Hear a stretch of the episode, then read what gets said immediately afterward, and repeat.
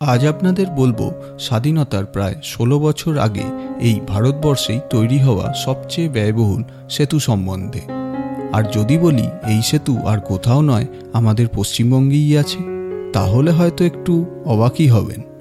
আসলে, ভারতে যে কটি সেতু রয়েছে, তাদের মধ্যে অন্যতম প্রাচীন ও ঐতিহাসিক সেতু হল উইলিংডন ব্রিজ। কি? নামটা একটু অচেনা মনে হচ্ছে? আচ্ছা তাহলে বলি এখন যেটা বালি ব্রিজ বা বিবেকানন্দ সেতু, তারই আদি নাম উইলিংডন ব্রিজ। তৎকালীন ভারতের ভাইসরয় তথা উইলিংডনের প্রথম মার্কাস ফ্রিম্যান থমাস এর উদ্বোধন করেছিলেন এবং তারই নামানুসারে ব্রিজের এই নামকরণ। যদিও এই নামটি তখন স্থানীয়দের খুব একটা পছন্দ না হওয়ায় এটা বালি ব্রিজ নামেই পরিচিত ছিল। স্বাধীনতার পরবর্তীকালে সরকার দ্বারা এই ব্রিজের নামকরণ করা হয় বিবেকানন্দ সেতু। যেহেতু এই সেতুটি বালি ও দক্ষিণেশ্বরের মধ্যে সংযোগ স্থাপন করে, আর দক্ষিণেশ্বর মন্দির ও বেলুর মঠের মধ্যে যাতায়াত আরও সহজতর হয়ে ওঠে, তাই এই নামকরণ বলে মনে হয়।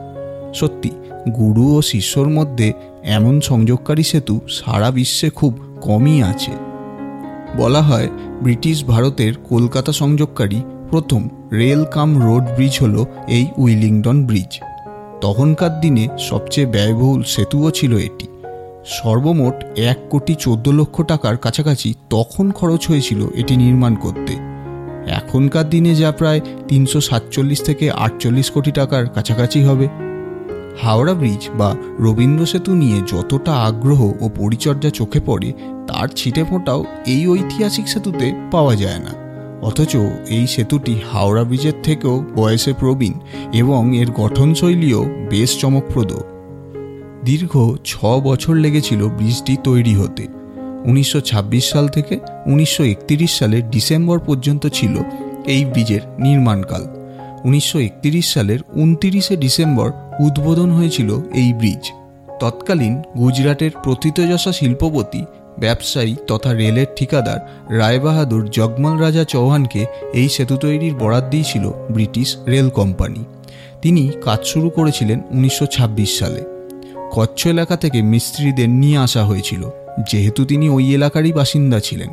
ব্রিজের ভিত তৈরি করতে গঙ্গার নিচে সাতটি, প্রায় একশো ফুট গভীর পাতকুয়ো খোঁড়া হয়েছিল। তার উপর স্তম্ভ বানিয়ে স্টিল ও কংক্রিট ব্যবহার করে রেল ও সড়ক ব্রিজটি তৈরি হয়। পিলারের ওপর তৈরি যে গার্ডারে মূল সেতুটি দাঁড়িয়ে আছে, সেই গার্ডারের প্রতিটিতে এখনও রায়বাহাদুর জগমল রাজা চৌহানের নাম ফলক রয়েছে। ব্রিজটি সাতশো সত্তর মিটার দীর্ঘ, সাড়ে আট মিটার প্রস্থের সতেরো হাজার টন ইস্পাতের কাঠামো দ্বারা নির্মিত। এই ইস্পাতের কাঠামোটি জোড়া লাগানোর কাজ করেছিল ব্রেথওয়েট অ্যান্ড কোম্পানি।